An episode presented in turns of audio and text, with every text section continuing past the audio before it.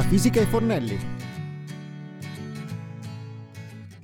Ciao a tutti e bentornati ad una nuova puntata della Fisica ai fornelli.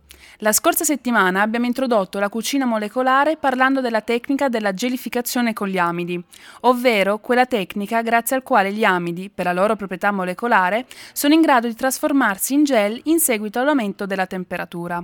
Quello che faremo oggi è continuare il discorso sulla tecnica della gelificazione per andarla a comprendere da un altro punto di vista, ovvero andiamo a vedere quali altri tipi di addensanti si usano in cucina molecolare per preparare sostanze gelatinose. Questo perché gli amidi non sono gli unici addensanti utilizzati per ottenere il cambiamento di stato da liquido a gel. Cosa sono gli addensanti? La maggior parte degli addensanti sappiamo essere classificati per legge come additivi, ovvero come sostanze prive di valore nutritivo o comunque non impiegate a scopo nutritivo, che di solito vengono aggiunte agli alimenti affinché questi conservino nel tempo determinate caratteristiche chimiche, fisiche o chimico-fisico e per esaltare determinate peculiarità come l'aspetto, il sapore, l'odore e la consistenza.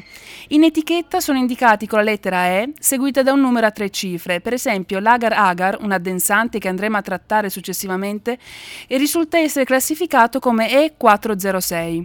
Questo discorso non vale per la gelatina, che pur essendo un prodotto addensante, o meglio gelificante, non è considerata additiva, bensì è un vero e proprio ingrediente, questo perché ha un valore nutritivo. Da un punto di vista fisico, tutti gli addensanti servono per aumentare la viscosità di un liquido, rendendolo meno scorrevole o meno fluido.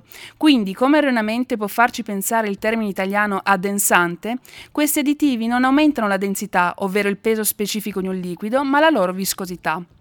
Tutti gli addensanti, anche se di derivazione diversa, come vedremo in seguito, sono degli idrocolloidi, parola composta da idro, che appunto sappiamo significare acqua, e indica l'affinità di questi prodotti con il solvente acqua, il cui sono solubili a freddo e o a caldo e il termine colloide, ovvero quella sostanza in cui le particelle assorbono l'acqua formando una sostanza morbida.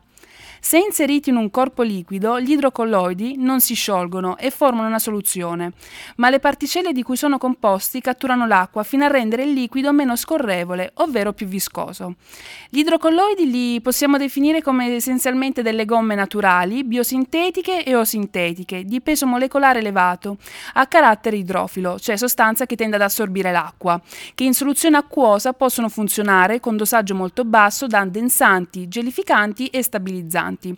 Queste funzioni vengono svolte insieme o singolarmente in base a delle variabili che possono essere per esempio il tipo di colloide impiegato, l'interazione dell'idrocolloide con altri addensanti o altri ingredienti e le temperature di utilizzo. Infatti, come vedremo, ogni addensante è caratterizzato da proprietà fisiche ben precise. Iniziamo a parlare della gelatina. La gelatina è un gelificante di origine animale ed è utilizzata in gastronomia molecolare per una vasta gamma di piatti, antipasti, dolci e persino i cocktail. Per formare un gel termoreversibile, la gelatina deve essere prima sciolta in acqua a 50 gradi. La gelificazione avviene durante il raffreddamento a temperatura inferiore ai 15. Diversamente dalla gara agar, come vedremo tra poco, la gelatina liquefa a una temperatura di circa 35 gradi, permettendo di sciogliersi rapidamente in bocca, una proprietà molto apprezzata versate durante la degustazione. Attenzione però, la gelatina non deve essere versata in una soluzione bollente perché troppo calore distrugge le sue proprietà. Inoltre non possiamo assolutamente congelarla in quanto a seguito del successivo processo di scongelamento perde la sua proprietà e diventa friabile. La gelatina conserva le sue proprietà in soluzioni fino a 40% di alcol, quindi può essere utilizzata per creare cocktail con un aspetto originale e sorprendente. Vediamo di analizzare ora l'agar-agar E406. È un estratto da alghe rosse ed è costituito da due polisaccaridi, l'agarosio e l'agaropectina. È solubile solo all'ebollizione e gelifica a concentrazioni di 0,25-0,3 a 30 gradi. Si tratta di un gel termoreversibile, ovvero si può riutilizzare, ma bisogna raggiungere la temperatura di 80 gradi per liquefarlo.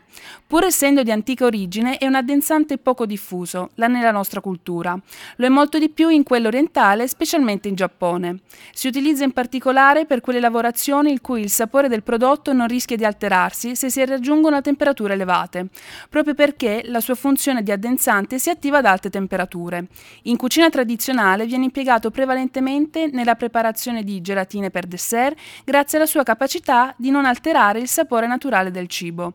Nella cucina molecolare invece viene impiegato per riprodurre tanti tipi di forme, dagli spaghetti al caviale e molto altro. Il procedimento di gelificazione con la gara agar è molto semplice.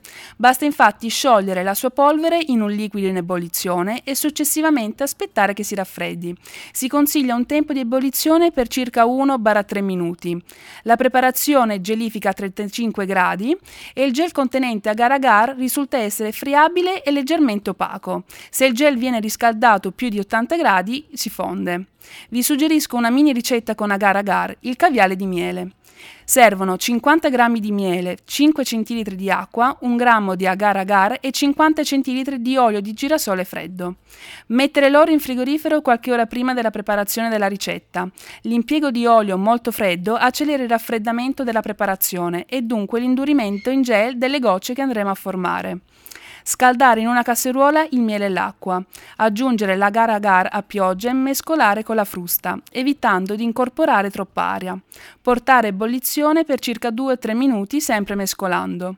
Togliere dal fuoco e lasciare raffreddare per 10 minuti a temperatura ambiente.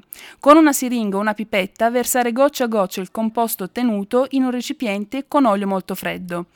Recuperare le gocce con un colino e sciacquarle con acqua pulita, in modo da togliere l'olio in eccesso. Poiché le perle possono essere servite calde o fredde, una volta ottenute le possiamo lasciare in acqua calda oppure conservarle in frigorifero. È importante ricordare che se riscaldate oltre gli 80 gradi si perderà la consistenza gelatinosa, in quanto, come detto precedentemente, liquifa a temperature elevate. E in ultimo la carragennina, che può essere impiegata sia a freddo sia a caldo, pertanto può essere utilizzata sia nelle preparazioni di pasticceria sia in quella di gelateria. È un estratto naturale raffinato da alghe marine rosse, costituite da unità di galattosio, un polisaccaride con contenuto di gruppi solforici. Nella cucina tradizionale viene impiegato per preparare budini, gelati e marmellati, ma è molto utile nella preparazione di piatti molecolari sia caldi che freddi grazie alle sue capacità di gonfiarsi in acqua fredda e di sciogliersi completamente in acqua calda, formando poi per raffreddamento una massa gelatinosa che risulterà elastica e trasparente. Concludiamo questa puntata con la ricetta dei macarons molecolari. Servono 25 cl di succo d'agrumi e 5 g di caragenina. Per il guscio esterno servono 3 albumi più 4 tuorli, 40 g di zucchero extrafine più un cucchiaino di zucchero extrafine, 35 g di zucchero integrale, 75 g di farina, 35 g di burro e 200 g di cioccolato fondente. Iniziamo con la preparazione della gelatina all'arancia. Scaldare in una casseruola il succo d'arancia arancia, aggiungere la caragenina a pioggia e mescolare a fondo con la frusta, evitando di incorporare troppa aria. Ai primi bollori togliere dal fuoco e colare rapidamente la preparazione in uno stampo per uno spessore di circa 0,5 cm. Lasciare raffreddare a temperatura ambiente. Preriscaldare il forno a 200 gradi. Sbattere i tuorli con lo zucchero extrafine e quello grezzo per 5 minuti. Incorporare la farina usando una spatola. Montare gli albumi a neve e aggiungervi alla fine il cucchiaino di zucchero. Fondere il burro e versarlo insieme agli albumi sui tuorli e mescolare delicatamente. Stendere l'impasto impasto su una placca a un centimetro di spessore circa, infornare e cuocere per 10 minuti. Capovolgere l'impasto cotto su una placca leggermente oleata, coprirla con un banno pulito e lasciarla raffreddare a temperatura ambiente per circa 30 minuti. Far fondere a bagnomaria il cioccolato fondente. Ritagliare dall'impasto raffreddato 12 cerchi dal diametro di 5 cm circa. Con un pennello spennellarli con il cioccolato fondente fuso e lasciarli rapprendere in un luogo fresco per circa un'ora. Unire due a due i cerchi di cioccolato farciti con un cerchio di gelatina agli agrumi dello stesso diametro e servire. Siamo giunti al termine di questa puntata della Fisica e Fornelli. Un saluto da Cristina. Ciao!